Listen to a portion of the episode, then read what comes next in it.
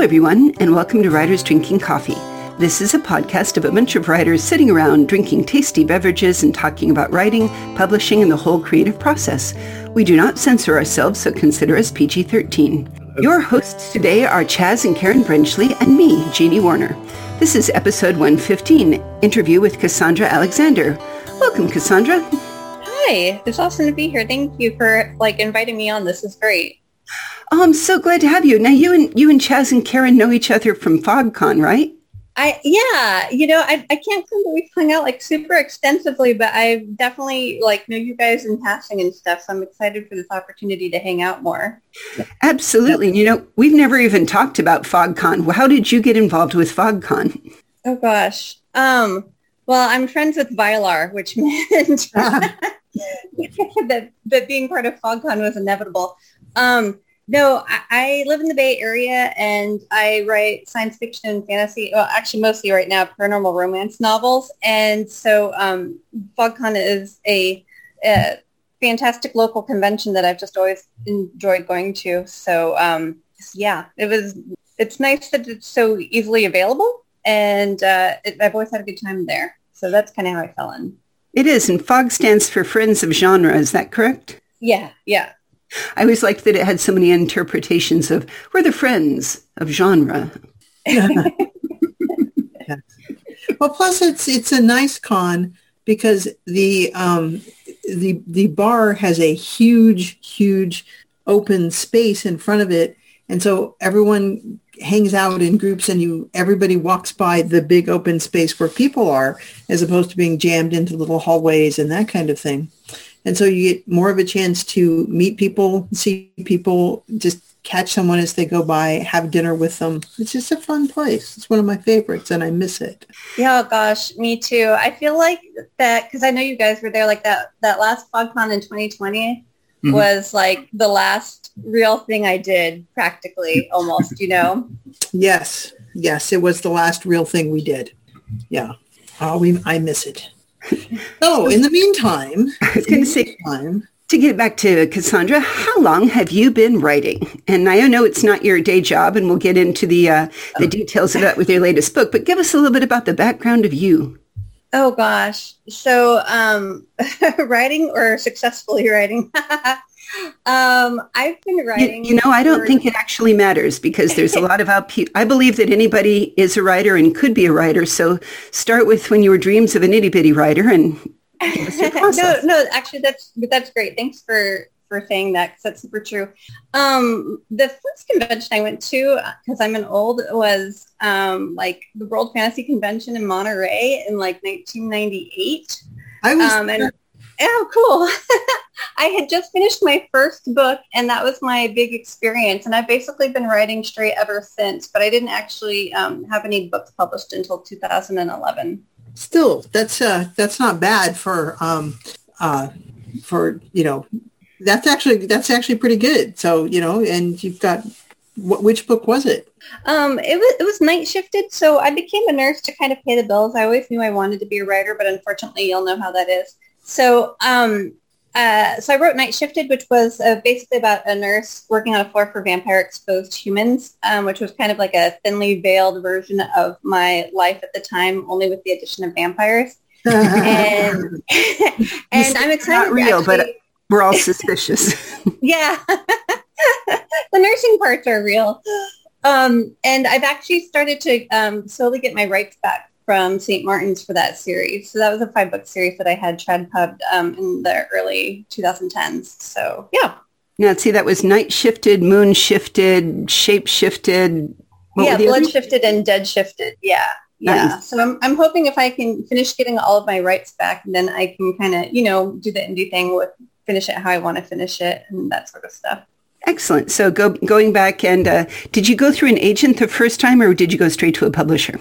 Oh no, I, I went through an agent. I had like a huge slog trying to find an agent. I think my agent um, was lucky number like 72 mm-hmm. query wise. Yeah, the only the only saving grace I realized after I found her was the fact that every time an agent rejected me on my spreadsheet, I took their line and bounced it to the bottom. so I didn't actually see on my spreadsheet how many times I'd been rejected cumulatively. which, which was good for my soul on accident. So I that's an A plus plus method for getting yourself to keep going up to bat. no, that's ex- that's excellent. I see it all over Twitter. People's like, "Oh my gosh, I'm on my fifth rejection." I will keep thinking, "Oh yeah, only yeah. five? No, I feel bad for them. Uh, and you know, I, you know, I'm sorry, 72. I think that must be too many, too many. 42 though. I know I was at least in the 40s. This was a really long time ago. But the thing was, is I knew with that book I was um, on the right path because so many agents had requested to see fulls, and most of the time they had problems with it. It was like with the tone of the book, which I knew wasn't something that I was going to be able to fix with a rewrite because I had written it how I wanted to write it. And so after it got agented, she was able to sell it pretty much right away with minimal changes. So yeah, Excellent. you just never know.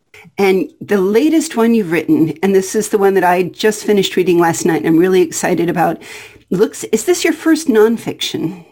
Oh yeah. Because yeah, I've never had a reason to write nonfiction before. it's very autobiographical and I have already bought two copies to send out to friends of mine that are nurses just because they'll feel less alone. So this is, the, you called it the Year of the Nurse, a 2020 COVID-19 pandemic memoir.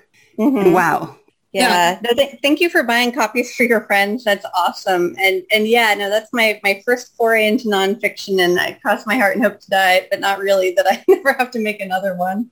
Yeah, I'm really looking forward to reading it, but Chaz brought it home and and and of course grabbed it and read it first, and I heard him you know, he, he's a man of few spoken words and just raved about it.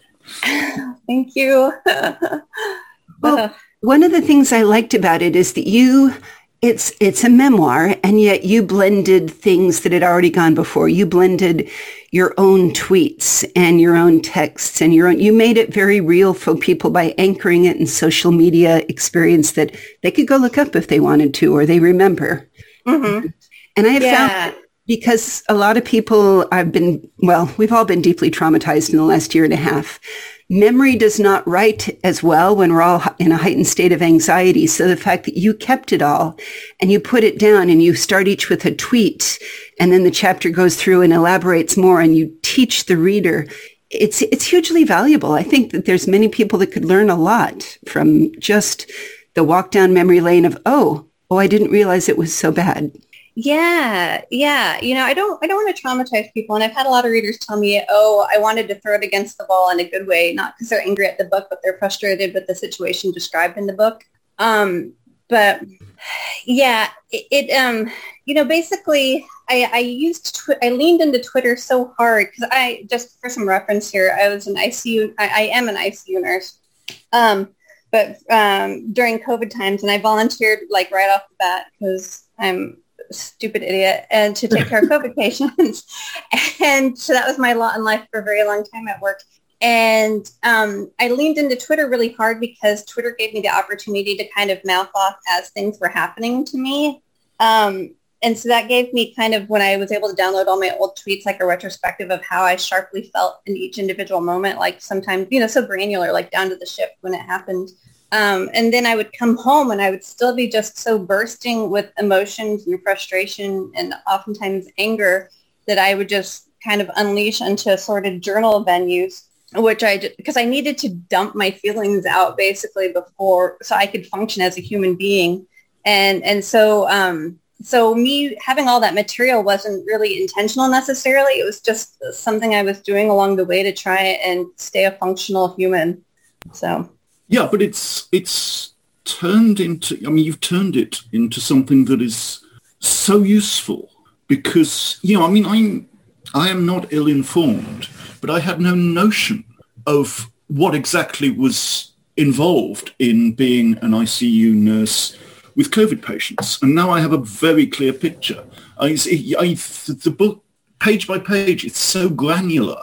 It's I think it's a remarkable achievement.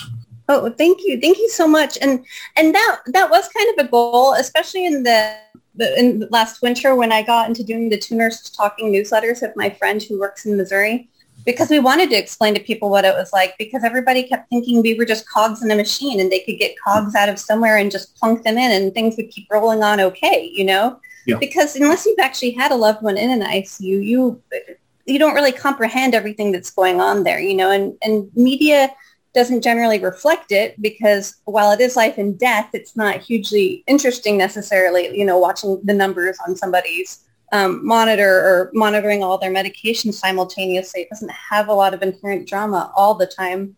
so yeah, um, I, that's what I really wanted this book to do is to show, well, for two things. I wanted to show people what it was like to be on the inside of an ICU as a nurse and then also for the nurses who'd gone through that experience with me to feel seen because I know all of us pretty much feel unseen right now up to this day. Oh, I can I can just imagine. I had the uh, dubious fun of I was an inpatient unit coordinator for a rehabilitation hospital for a couple years, and mm. there's more pieces in that that really spoke to me and spoke of many of the nurses that I know because people weren't. It's like teaching and nursing. You're not in it unless you basically give a crap about people. I mean, there's there's mm-hmm in either one of those for the money. but yeah. the, the yeah. second piece of it was the relationships, the work relationships there are different than many people imagine for their works. For instance, there was a graveyard shift and there was a female RN on duty and there was a male um, LPN on duty and then two CNAs in and out. And she the head nurse used to refer to him. She's like, you know, he's been my partner for 15 years. I call him my work husband. I have spent more hours of my life with him than my actual husband. Wow. And then we all laughed and she said that's probably kept her marriage going well, but, but just no, it, it, all of the adventures. Yeah. Yeah.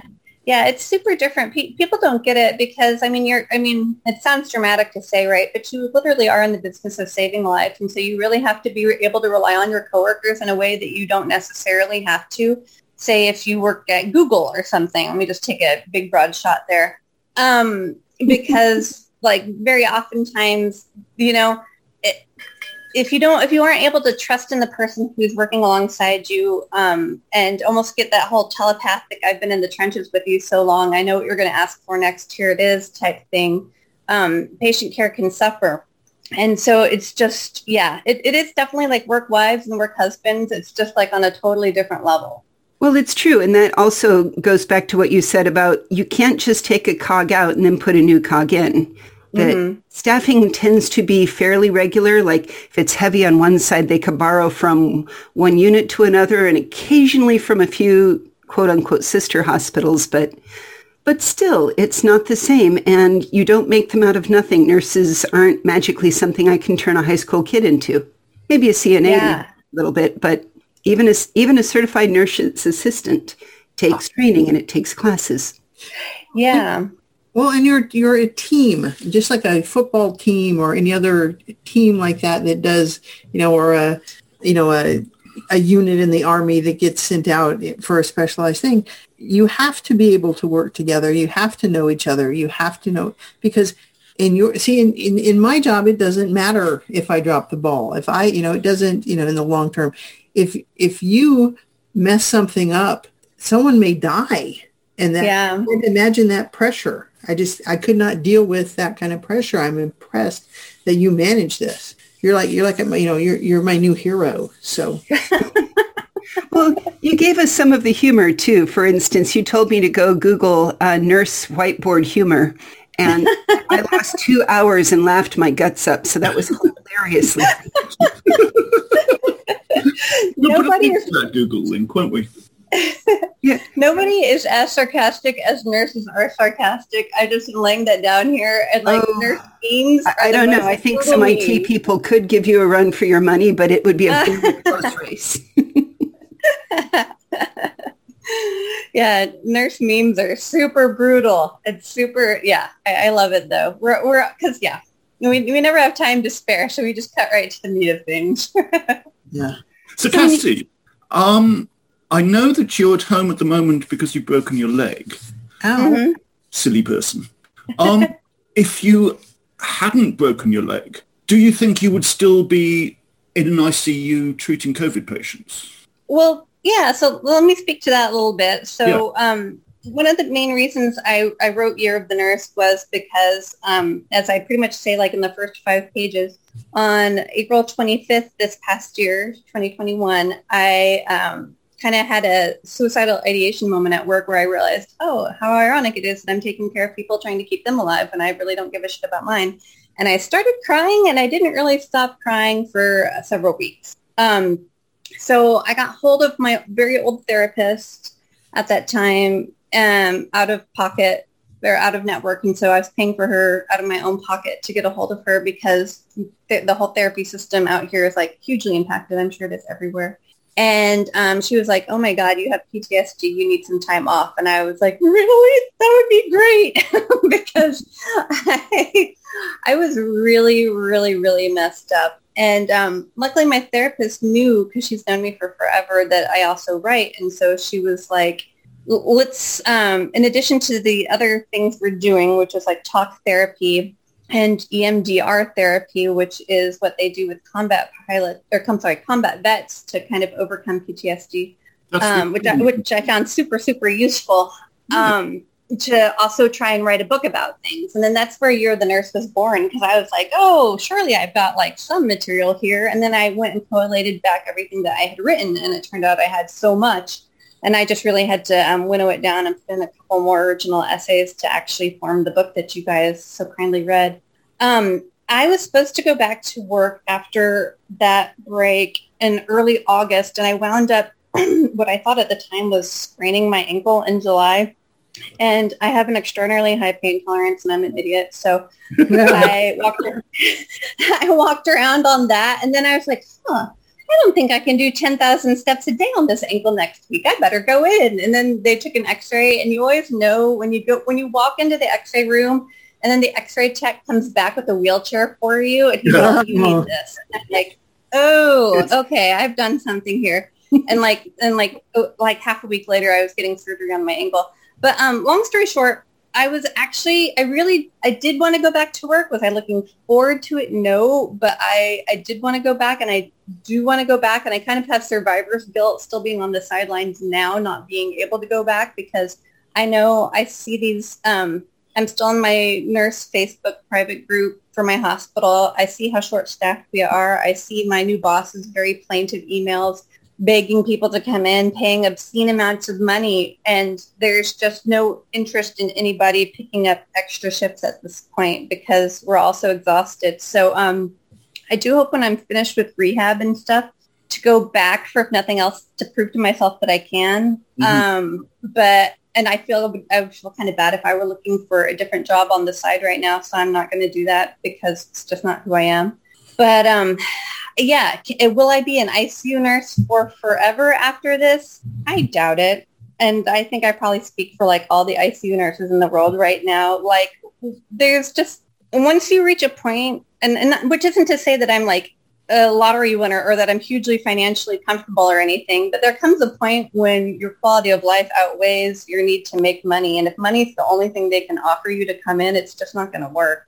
Your so, story, your story sounds remarkably similar to my friend Sam, who is, brace yourself, a social worker up in Oakland. Mm. Oh, oh gosh. And and they had some challenges listening to and every day, day in and day out of the feeling of hopelessness of that nothing they do gets better and the situation keeps being worse and why doesn't anybody care? And I've I've listened to a lot of why doesn't anybody care and and held them for a few tears here and there. So I, I think PTSD in the job is more than just danger. It's more than just fire and guns and knives. There's, there's a lot from people that have empathy and caring and in what can largely seem like a very uncaring world. For sure, for sure. Like the words that we use medically to kind of describe this when we're at the bedside, it's like either cognitive dissonance or, or moral distress. Because, mm. you know, we're always experiencing as ICU people low levels of moral distress, ED too, the people in the emergency department as well. Just because a lot of times people expect us to do the impossible, right? And that's the kicker right now with all those people, you know, all those nurses in Texas and Florida and Georgia trying to staunch the tide of um, unvaccinated people because the, the COVID afflicting those people has in those people's minds come out of nowhere. And so they are going to be uh, inherently unwilling to let their loved ones go right? Like the american relationship with death is so effed up anyways. So it's true. Yeah. So so those people are just going to be expecting miracles to happen because miracles are what you see happening all the time on tv and life just doesn't work like that. But when you are bedside it's just super demoralizing to and and not that people's care choices should be based on like their bedside nurse's feelings necessarily, but when all of your patient situations are essentially moving deck chairs on the t- on the Titanic, when you've gone to your job to make a difference in people's lives and nobody's living, that just really messes with your head. Oh, I could see that. And I noticed that there was a difference in your style between, I went back and picked up one of the, uh, let's call it the saucy erotica novels and with this one. And besides just using the word fuck a great deal more, there was, it was a different tone. And I have to say, I really liked the real life tone, the real life Cassie tone of you explain things in ways that work for nonfiction in a way. And I really wanted to dig down into that. If you can, it's in the way that you have to be careful in fiction of, is it too much exposition? Am I explaining too much? Am I going to lose the reader? But in a memoir and nonfiction, you can go into the nitty gritty details. And I, and I love that you describe down in what the lungs do down to saying, I've typed alveoli so many times I start typing ravioli. And that also made me laugh like crazy. But did did you find yourself was it easier than to write the nonfiction, or was it easier to write back, you know, the fantasy? Um, you know, I I would say like last last year was such a weird time. I wrote a lot a lot of words last year, but um, my my fiction last year was to get away from bedside. So I wrote like four books last year, and, and admittedly they're paranormal romance, which is um, sh- kind of on the shorter side. And and you know they're going to have a happy ending and stuff. Um, so that it wasn't like was that cathartic was, in its own way to oh to gosh, bring yeah, yeah, happy yeah. Yeah. No, that's why I was writing so much. I would just like, I would dream about those books when I wasn't being traumatized by work and I would work on them on the few breaks that I got at work. And I would come home, I would barf my feelings into a journal or some other place. And then I would go back to writing those books. And it was like a dissociative way to find happiness because I wanted to be in a world where I could create things and make things beautiful and cheerful and people fell in love and everything was going to be okay. So um, I really found the value in softness and romance and um, kindness. I think writing writing kind of like um, my my steamy paranormal romance that I um, write both as my as Cassie Alexander and then also with a friend Kara Lockhart. Um, and yeah, I I'm sorry. I think I hope that answers your question. It does. It does. although, although it brings up a new one, and I was going to say you've written books with somebody, even if they're short novellas or short paranormal romances how does it work to say, okay, friend, let's sit down and write something about how a German Shepherd and a parakeet fall in love?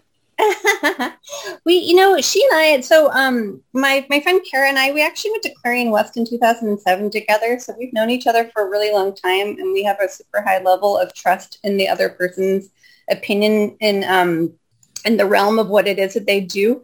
And so I'm like a workhorse. I just want to spit out words. And so we, we have a discussion usually before I launch off into a book.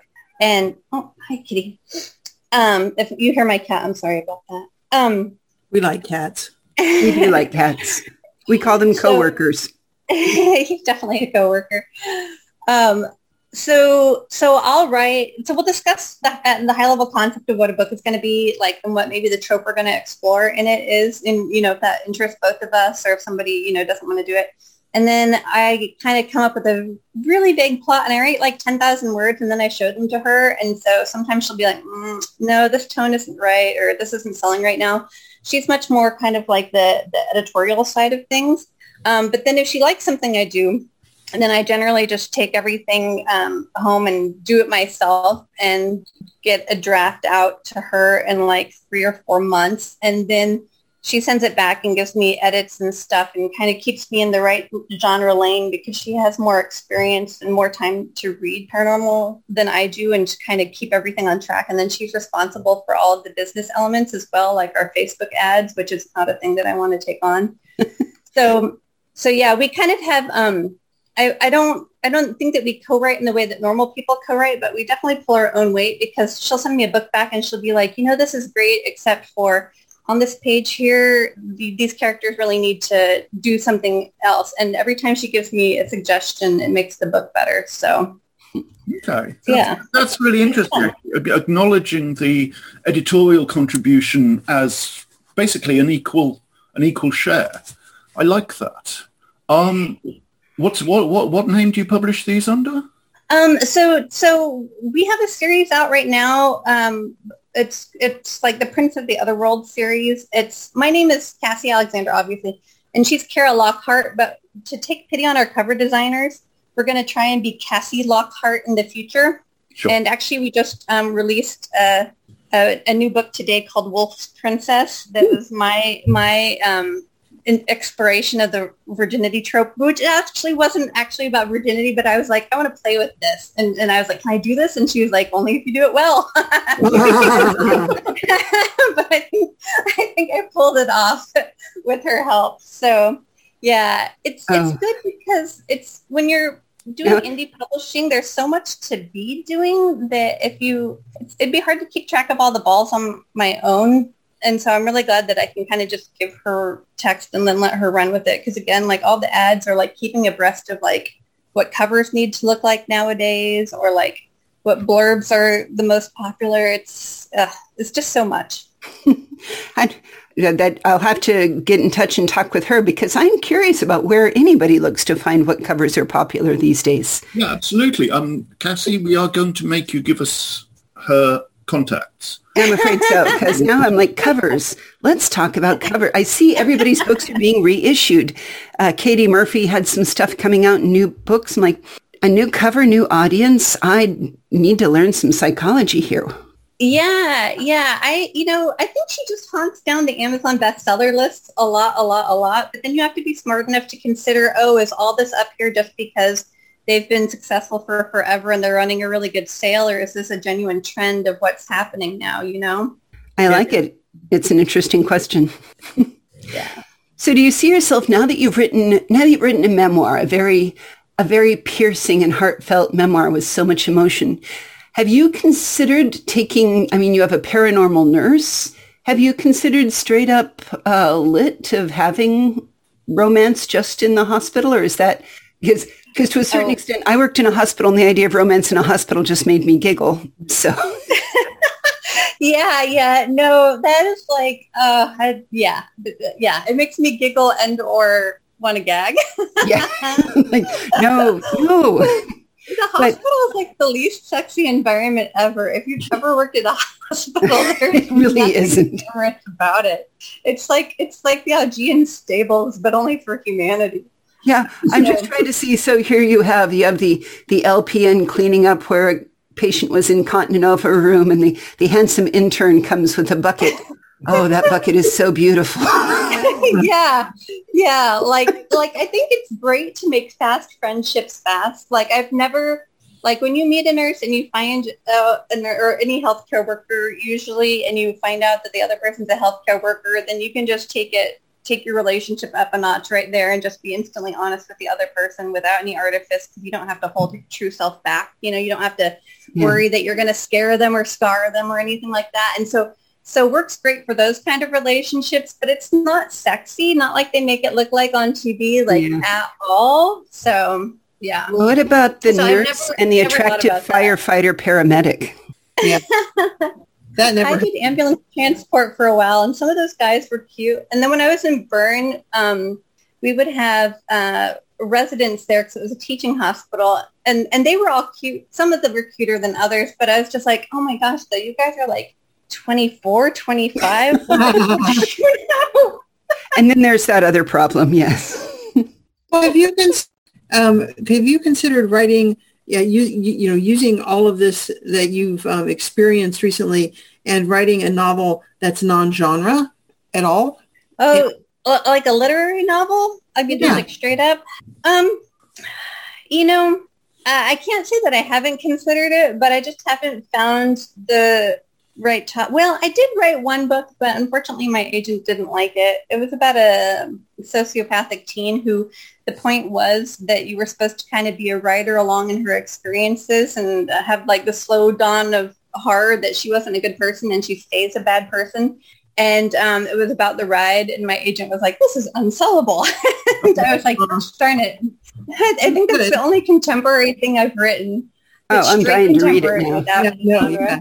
Well, yeah, because that, that kind of, I was just thinking that, that in you know we're still in still in the in under the the thrall of COVID to some extent that a liter- modern literary novel, especially you know from a nurse's standpoint, I think um, would be uh, I think it would I think it would be w- very worth writing or looking into. I think it would be um, a good time for it if you're if you're doing it.